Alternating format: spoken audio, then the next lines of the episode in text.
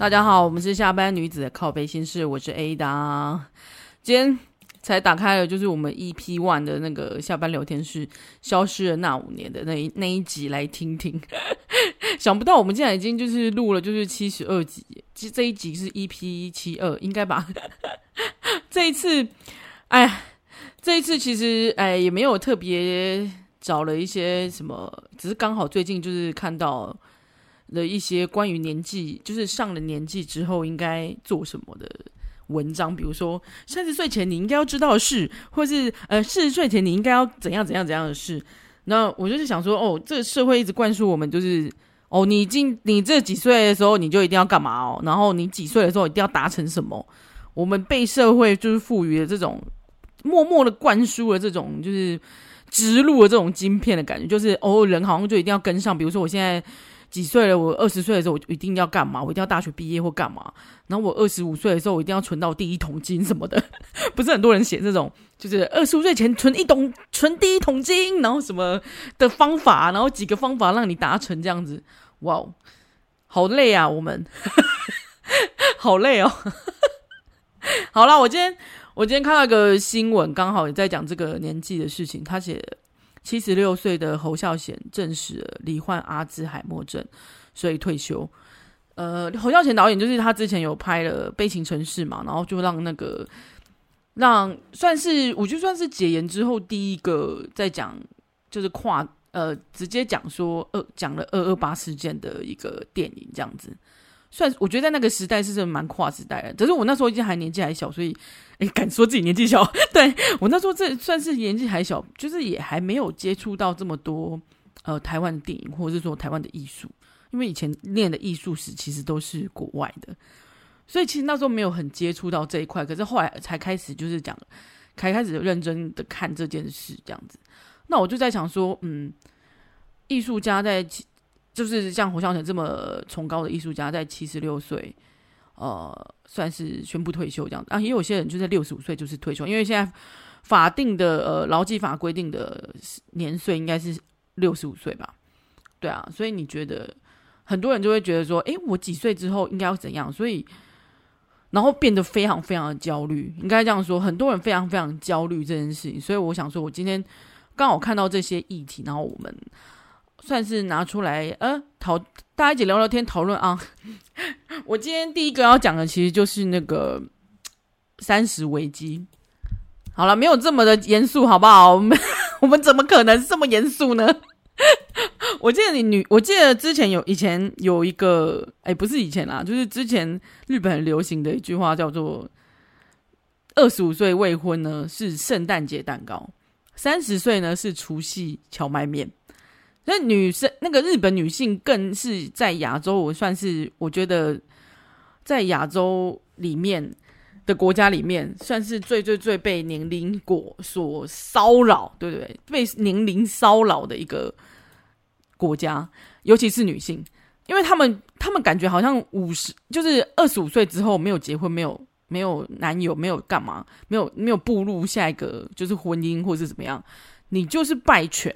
因为以前不是有一部那个偶像剧是《败犬女王》嘛？那时候那个时候就是日本有这一句话叫做“败犬”，你只要是到了一定的年岁，你没有结婚，你就是个败犬。那就是把女性的那个算是年纪直接被框架在那里，就是女性如花，然后男人如树，女生就是越老越没有用，这样子一下就凋零了。那男人就是树是越长越老啊，越美丽这样子，越老越美丽这样子。那我就在看的这个时候，我就觉得我刚好找到一个，我刚说就是我刚好找到那一篇文章，就是他们在讲说女性呢，就是大概20岁出头就应该要结婚，比如说到了25岁没有结婚，变成就会被笑称说，你是圣诞节蛋糕，就是圣诞节呢就是25号，但是你圣诞节蛋糕如果过了25那一天之后就没有意义了，你知道吗？它就是一个过期品的概念。我在想他们是这样解读的吧，我听起来是这样解读的啦。就是所以因为你当天如果没卖完剩下，那你就是你明天也不能卖了，所以你就是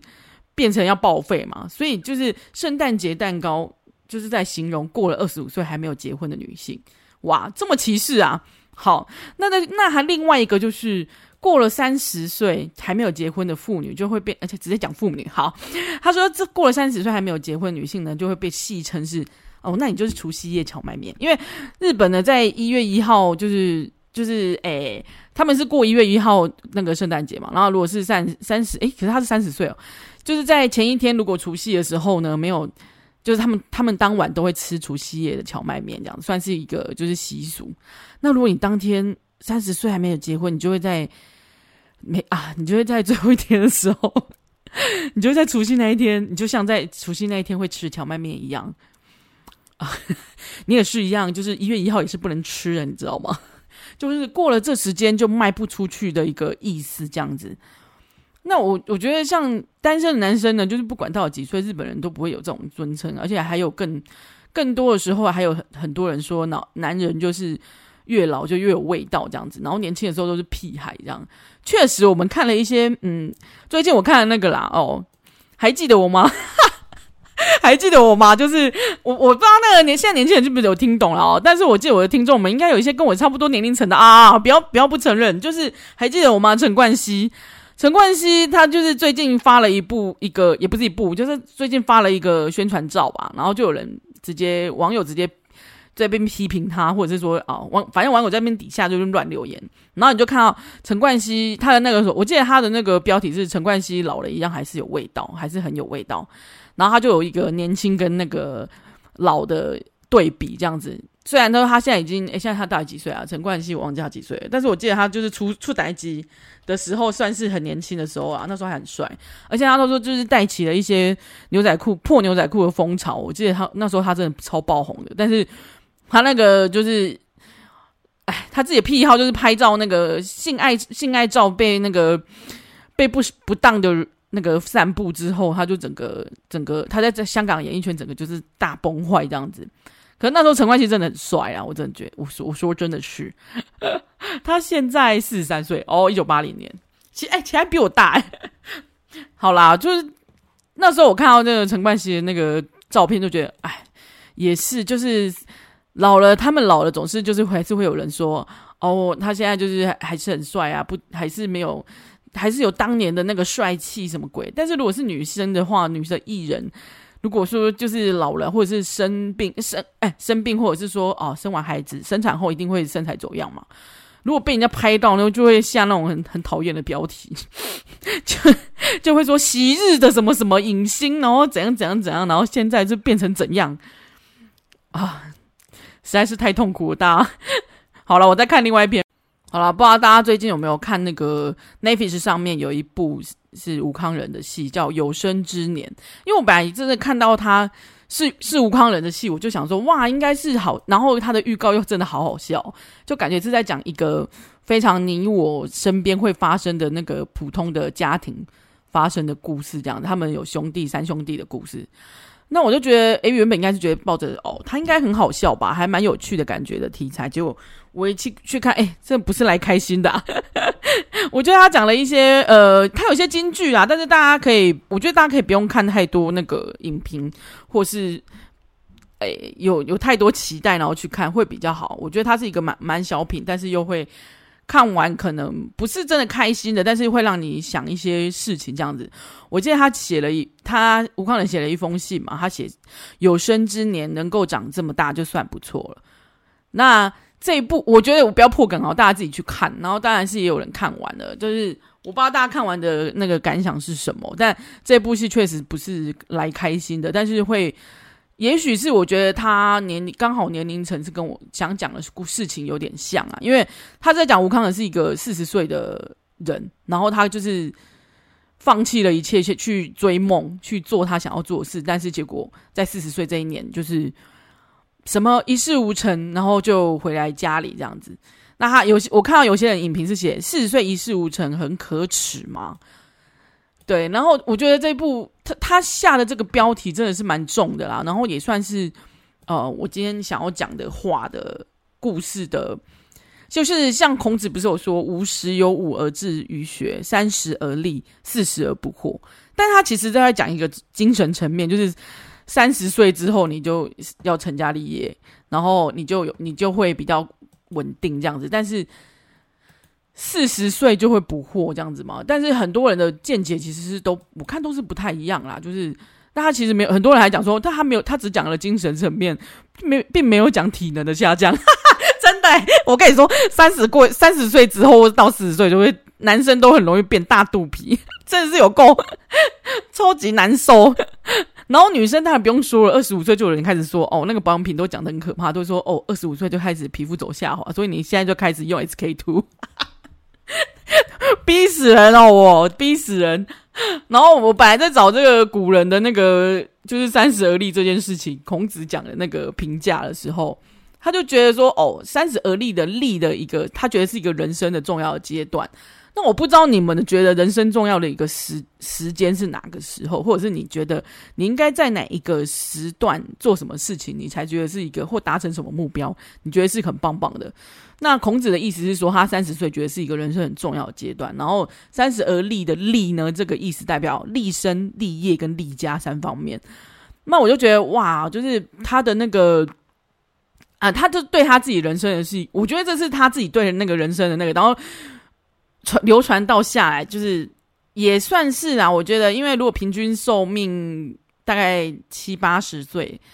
那古人我不知道，我觉得古人真的活得很，古人的性命好像没那么高，没那么长哎、欸。对，我记得古人的性命好像没有那么长，但我那时候在看的时候，有人到了就是40几岁都还在考那个。科举之类的，然后我看到一个是最老去考科举的人，好像是100几岁，他说他跟他一起同考试的人才12岁，所以其实有些80几岁才中状元欸，就是有些人80几岁才中状元，然后在那个进士之中，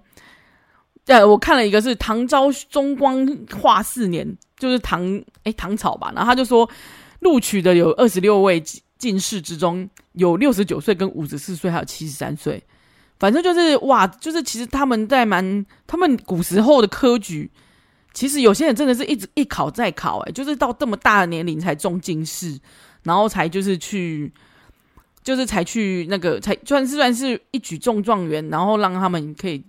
功成名就这样子啦，就才可以去，所以他们追寻他们人生的一个。目标这样子，那哇，他们花了很多的时间在念书然后也很多人，但就是去参加很多考试，然后结果名落孙山的也非常的多。但我就觉得，我也有一个，我看到一个蛮那个，我看到一个就是还蛮算是蛮励志的，就是有一个人叫陆云，他说他从103岁高龄，然后还去考试这样子，然后他就说。算是古代科举中年龄最大的考生，103岁都是人类，而且他可以活到103岁，真的蛮厉害的，就是身体还蛮健康的。然后说那个清朝的时候有一个人叫陆云，然后他从广州呢就去参加那个算是去参加考试这样子。然后他说他参加会试的时候已经103岁了，然后他说有人形容陆云的那个状态是体格硬朗，然后耳聪目明。步履甚疾这样子，他说看起来好像就才60几岁，所以他真的是身体健康才有办法办这件事啊。然后他就说，他从雍正年间就开始参加科考，然后已经考到道光年间，所以已经皇帝都换了3任的他超执着的 ，Oh my god！ 所以我觉得他也蛮认真的就是从这里而且他是不辞万里，就是到北京去参加考试这样子。他说整个就是京师都很轰动，然后大家说。所以但是虽然说最终他还是因为实力就是实力不佳，所以他又落榜了这样子。但是那个道光皇帝就觉得说，这个老人家超有毅力的。他说你这个一把年纪了都还来参加科举，是我们大清之福啊！所以他就破例咯，你知道吗？他因为真的他太特别，他就说直接破例授予他就是那种算是官位这样子，协助一些祭酒的那个主管的监务这样子，也是还蛮，我个人觉得听完是还蛮励志的啦哦。因为他都已经皇帝换了3个，他还没考上，他还继续考真的是算是皇天不负苦心人吗？就觉得这他真的蛮有趣的，就是虽然是说也没考上啊，但是重点是他也至少那个他真的就是特别到被人家记住，是不是？我也这么觉得，就是觉得这个人真的是太特别，而且太有毅力了吧。我记得我前阵子不知道是跟我朋友聊到说，还是我讲过，就是被爸爸开玩笑说是讲大龄剩女，因为女生台湾女生应该也是吧，我觉得我们台湾女生比较受日本就是日韩影响，就亚洲的那个影响这样子。25岁是个分隔龄嘛，25岁就是保养品会跟你说，哎，肌肤开始走下滑了，你不再是青春的少女，你现在开始就要开始保养这样子。那之后还会有30岁之前一定要结婚这件事，因为29岁好像就是一个分水岭这样子。有在我那个年代，我不知道现在的是可能又偏高，还是有在修正。在我那年代就是29岁好像是一个跨域这样子，就觉得哎，快30了，然后你还没结婚。你就是个败犬，或者是你就是一个大龄剩女。然后这个女生她说她在家里就是30岁，然后就单身，可是就被爸爸说：“哎，你是大龄剩女呢。”这样子，然后她就有点没送啊呢。对，然后我就觉得也是啦，就是好像大家对在人生当中觉得平均年龄如果65岁要退休的话，那你30岁好像是该，而且女性的话又更是。虽然说现在有上修年纪说可以生育的年纪，但是女性好像被规定，就是也不是被规定啊，就是被身体上的一个机能规定，好像在30岁之前还是就是生宝宝是比较好，然后在35岁之后大家就会说你是高龄产妇啊，要小心之类，然后什么小心会有什么小孩会有什么疾病之类。所以我就记得我那时候身边很多女生在就是快要接近30岁的时候，我要开始焦虑，你知道吗？就是我没有男朋友，我该怎么办？我就是我该如何是好这样子？但这位爸爸，你也就是太没礼貌吧？就是、我总觉得太没礼貌吧？你们家女儿就是单身也好好的在家里，而且也赚钱啊，又没有说不努力、不工作、不干嘛，然后要你养她，你就好好的，为什么一定要这样说她呢？我觉得日剧还有一些算是剧，就是这个社会风气好像也搞了很多这种，就是搞了这非常多这种挂在那个的那个挂在每个人身上的标签这样子。我记得还有另外一个是，好啦，我们讲了那么多女性，当然男生也是有那种什么30拉警报或30危机的概念的东西。然后有一个人。问说，如果30岁还是处男，似乎就能成为魔法师哦。我们来讲这个为什么30处男会成为魔法师，然后因为这其实是在讲一个 BL 的那个算是BL 的剧啦这样子。然后我记得他说他这个为什么单身多年会变成魔法师，不是巫师也不是麻瓜。他说缘起是在2006年有一个日本的无厘头搞笑漫画，它叫萌系魔法师。那它剧情就是说会有一群打扮成少女的黑道这样子，然后他们会用一个强大的魔法。他说可是其中拥有处男身份的那个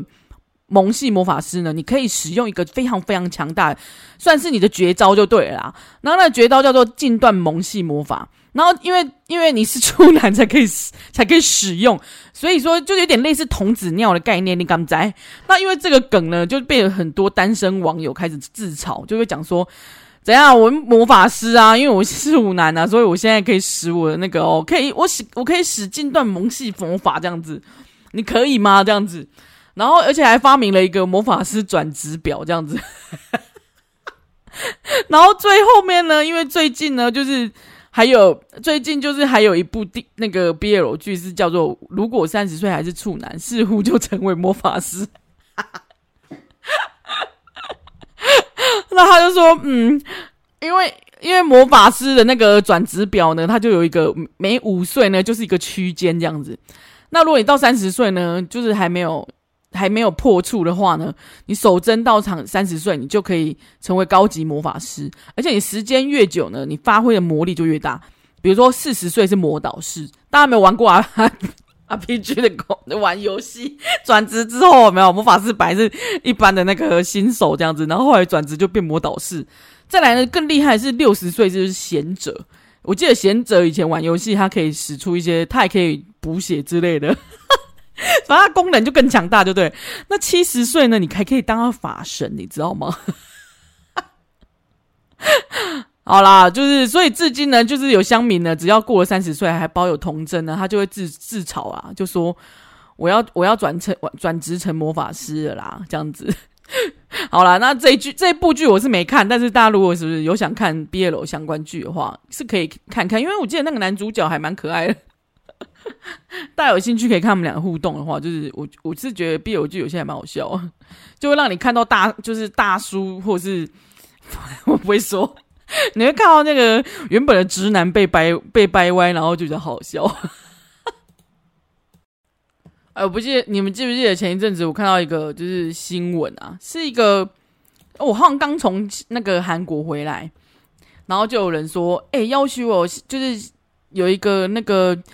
郑捷案南韩版，因为有一个35岁的女生呢，在那个搭捷运的时候被60岁的阿姨叫阿珠玛这样子，然后她就直接暴走没送，然后直接亮刀，然后疯狂砍了很多人，然后见血这样子。因为她就说她在搭捷运的时候就被另外一个乘客就叫阿珠玛，阿珠玛就是大婶阿姨的意思，然后他就让他似乎就是瞬间理智线断裂这样子，然后直接掏出他身上竟然有携带生鱼片刀，他是厨师是不是？谁会带那个东西啊？那他说，因为他就开始拿生鱼片刀追砍这样子，然后造成3名无辜乘客呢就是见血，然后而且他说他被压制的时候还不断怒吼这样子，就被送啊嘞，而且还就是有点幻想，就觉得有别人在攻击他。我在想他应该有生病啦，只是就是。他的这个故事呢，就是他想说，就是因为手机声音过大，就是那个被叫阿珠妈那个女生，因为用手机，然后声音很大声很吵。我不知道你们有没有啊，就是很多老人家不是都很喜欢开那个，我觉得他们可能是耳朵不好吧，就是他在看那个抖音影片还是什么的时候，都会开超级爆大声。像我妈也是，她都会开爆大声，然后我就想说，在公众场合还是可以放小声一点啦，或者是如果在看电视的时候。然后你在听好笑的，你要不就是跟我们一起看嘛，就是你不要自己在那边放超大声，然后自己在那边咳咳笑，这样子很尴尬。然后他就是想说，就是那个女生就是在捷运上面，然后放声音超大，然后就被旁边60岁的妇人说：“你要不要小声一点？”这样子。但是因为那个妇人可能看她，我不知道那个女生长什么样子，我没看到。他可能就是以外表来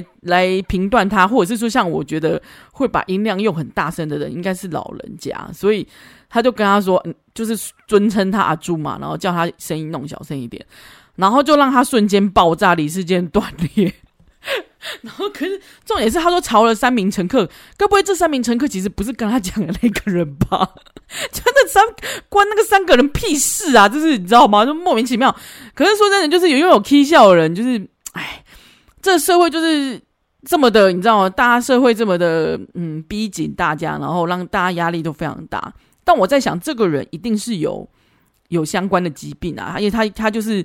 亮刀，就又他说他会带这个刀，是因为他说以前有人打他，或者有人攻击过他，所以他才会就是随身携带刀这样子。但他最主要，他还是觉得他被喊阿珠妈，他非常的不爽。那他说最近的那个审判的那个状态是他一审是被判8年有期徒刑，因为他持有枪械，然后他说他有持有2把菜刀、1把生鱼片刀、1把美工刀，有点危险这个人。所以我在想那一位称人家阿珠玛的人就是起笑是去嘟丢笑这样子。但是我觉得啦，如果我不知道你们对于陌生人，就是像女生我就会非常的算是。非常小心翼翼的称呼他们，可能就会不会这么的直接叫人家阿姨。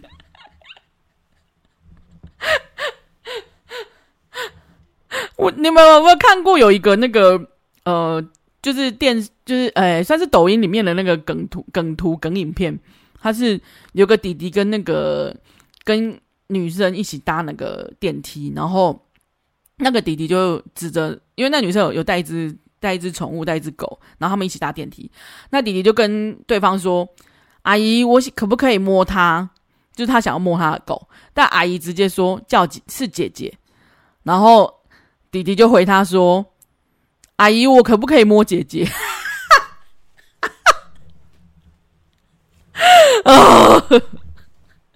我看完真的是，我看完理智线没有断裂，但是我看完就觉得好好笑哦。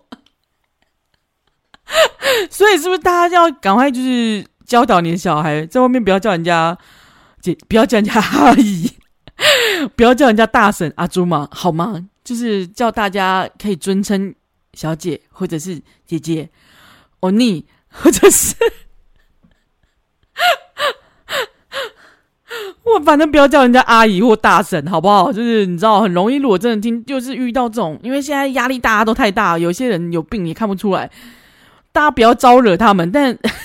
但你们在称呼的时候，尤其是女性，看不出她的那个年纪，不是叫欧尼半就是叫个什么小姐就好了好吗？然后就觉得大家就是压力真的超大，就是卖欧北贡哈，但惹祸上身好吗？就是但这位弟弟你直接叫那个啊，还是叫阿姨，我真的觉得佩服你，给你按个赞。好啦，我们今天聊了那么多个话题这样子，然后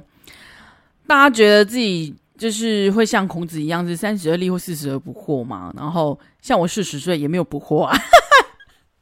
所以每个人都有自己的 schedule， 然后每个人都应该要有自己的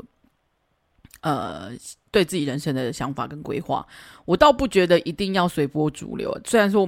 我以前也是一直在随波逐流当中，但还是希望大家可以勇敢去追梦，然后勇敢做想做的事情才是一个很重要的事情这样子。因为你真的不知道就是灾难或者是病痛什么时候会来临，或者是死亡什么时候会来临，那何不就是在自己可以有生之年可以去做自己想要做的事。但是如果你真的到了，就像我已经过40岁，你觉得你一事无成，我们每个人都不是伟人，都不可能这么幸运，或者是说都不可能这么刚好就让你运气这么好，或者是说这么幸运这么努力就有回报这样子，或者是就可以达到你原本想要，比如说你想要赚1桶金，但是也许事与愿违，你就是赚不了那么多钱嘛，或者是说你就存不了啊，或者说你想要在40岁以前去干嘛干嘛，登上太空什么之类的那种幻想的事，对不对？就是比较难以达成的事情。但是如果你没有达到，可是至少你做了努力，你要去努力做你想要做的事，而不是坐在原地去觉得说我就是做不到。但是也不用去想说我30岁就一定要有100万我才是一个好棒棒的人哦。那如果我30岁没有100万，我就是个很废的人。 No， 就是你应该要去做你想要，去为你想要的目标，而不是别人规定你的，不是世俗一定要赋予你的。但如果你觉得大家讲的这个道路你觉得很喜欢，那你可以这样走。最重点就是在于你喜欢而且你想要做，你才会去努力去做，你觉得实现你觉得好的事情，好的方向。然后不要说就是觉得没某人规定你什么时候应该要干嘛，没有人可以规定你，应该是这样说啦。因为我看了有生之年，反而会觉得有点确实就是人生很无常，你不知道什么时候会发生什么样的大事，你也不知道你什么时候会死掉。那如果你都，然后如果你真的就是你勇敢追梦了，但是失败了，因为没有人努力就一定会有回报。但我相信过程中一定会让你获得什么啊，也许你就是在过程中选择错了，做错了什么，所以你没有达到你想要的目标，或者是说没有成功。因为我在想，我之前就是我之前会想这件事情，是因为有一次好像我跟我朋友聊天，然后他好像是在国外工作，但他那时候因为疫情想要回来，他就有点觉得说可是我在国外这么多年，我就这么回去了，我好像没有达成什么人生的一个里程碑，或者说我好像没有报个奖项回家的概念啦。就是我好像比如说我今天我费尽了我的人生中一半的时间都在追求我的梦想，比如说如果我费尽了大半生都在拍电影，但是我都没有报了一个奖，我这样子我没有脸可以回去，有那种感觉。就是他讲了一些那种感觉的话，然后我才想说 No， 你去国外就是自己生活，就是一件非常了不起的事情啦，这有什么好？我觉得这件事情对很多人来说是一个很难跨越的坎，就是很难去做的事情。就是你实现了你想要去国外工作，想要去国外生活，你想要去日本，你喜欢日本，所以我觉得那是已经是一个非常非常多人没办法达成没办法实现的事情了。而且你还在那边待了10年，我就觉得你不一定要拿了什么奖回来，或者说你不一定要说哦我在那边就是哦嫁了人或者是怎么样，才是一个好像你有拿到一个什么奖项的感觉。你不是应该好好庆幸的觉得说我竟然可以自己一个人在那边活了10年超棒的，是不是？我那时候就觉得你在那边10年工作超棒的啊，已经很棒了，就是你还需要拿什么？你已经比别人，有些人觉得说哦我很喜欢日本所以我很想去，但是一直没去的人，好吧，你已经就是去了那里，然后去做了你想要做的事情，虽然说好像就是回来的时候你觉得好像没有达到什么东西，但是我相信这个过程已经是一个非常，这个决定还有这个过程已经是一个非常非常棒，而且是滋养你，赋予你人生中还有你这个人有一些养分，不管是好的或坏的，因为生活就是这样，就是会有好事会有坏事，我觉得不管是好的或坏的，一定会在你，我觉得是会丰富你自己整个人的人生这样子。你已经有获得了10年跟人家不一样的经历了，这是我觉得就是很多人会在人生中的关卡之中会迷惑，然后我自己也会迷惑啊，但是我在看别人的时候，观察别人的时候，或者是回复别人的时候，我会自己突然想起来，或者说是突然觉得对我呢，就像是有生之年我可以活到现在，我已经觉得很不错了就是大家，这是我看完那个也不算是主要的感想啦，而是我觉得对，我们可以长大这么大已经很不错了，然后我们可以做我们自己想要做的事情也很不错了。也许你没有想做到，也许你没有找到，你到目前你都还没找到你想要做的事，那也不一定是坏事，那一定还有更多你可以去尝试的啊。就是如果有些人就是一心一意想要做一件事，但是也没做好，但也没有不好啊，因为有人就是总是有擅长或不擅长，或是运气好或不好，去成就于这个结果嘛。所以至少你有去努力做，而不是一直在空想说啊我好想怎么样哦，我好想怎么样，然后但一直不去做啊。好啦，就是我好想减肥哦，我好想变瘦，但是我一直没有办法努力，那个持之以恒。我好啦，但是这其实我最大的就是最终的就是希望鼓励大家啦，但是又来闲聊。对啊，不小心又跑来闲聊啊。对啊，我其实最期望是大家不管到了几岁，对自己不要让别人框架于你，不要被世俗的框架去限制你。你有想要做的事，赶快努力去做，但不要一直空想。就像我一直觉得我之前要录这个，我也是一直觉得我一直空想，但是我一直没有去做，但是我一旦做了就发现好像还蛮有趣的，但是也好像也没什么人听，就是原本都会预设一些立场嘛，但是你不去做，你完全没有这个，你完全不会经历这些，你完全不会从中间获得一些养分，你只是在原地讲而已，然后你再过了几年之后才在那边怨天尤人，觉得说早知道当初我干嘛，就好像很多人就会一直讲说早知道当初我买台积电然后当初根本还没开户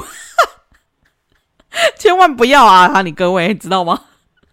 我觉得就这样子，不要千金难买早知道，早知道我这么多早知道，就不会有那么多，就是成功人就不会有那几个人而已啊，我们全部人都变富翁了好吗我们都变首富了，靠哟好啦，今天我们就聊到这里啦，就是小聊一下，然后大家如果有机会或是有时间，可以去 Netflix 看一下《有生之年》这一篇，并不是那个业配它啦，就是只是觉得近期之内觉得看完觉得有感触，但希望大家不用看太多就是影评，因为我觉得影评有时候不一定是你自己的想法，但如果你有，我是因为收集一些资料我才去看，因为我这超讨厌就是剧透，你知道吗？就超讨厌别人剧透，然后我就不想看了看太多剧透我就不想看了，但我今天就是跟大家一起好好聊聊天啦，这样子。然后大家，所以你们觉得呢？就是最后给你们大家一个问题，就是你们想想，所以你们觉得你们自己的人生的哪一个分水岭，或是哪一个岁数，是一个你觉得非常非常重要的时间呢？我自己个人是觉得35岁是一个我人生很大的算是转捩点啊，就是原本从一个非常不想，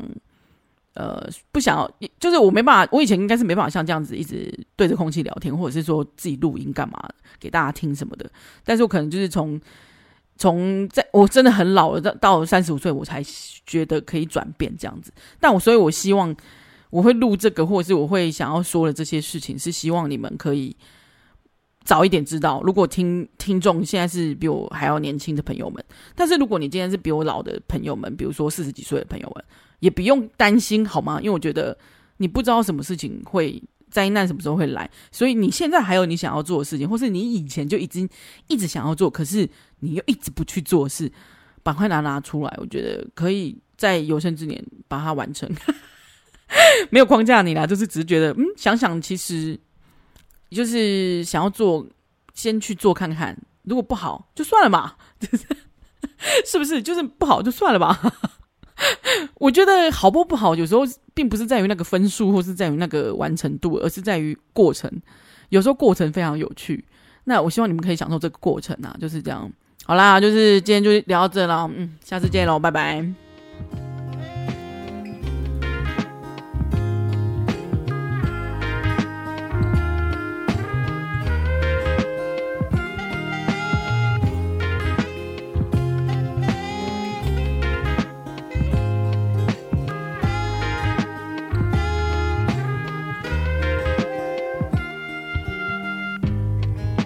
See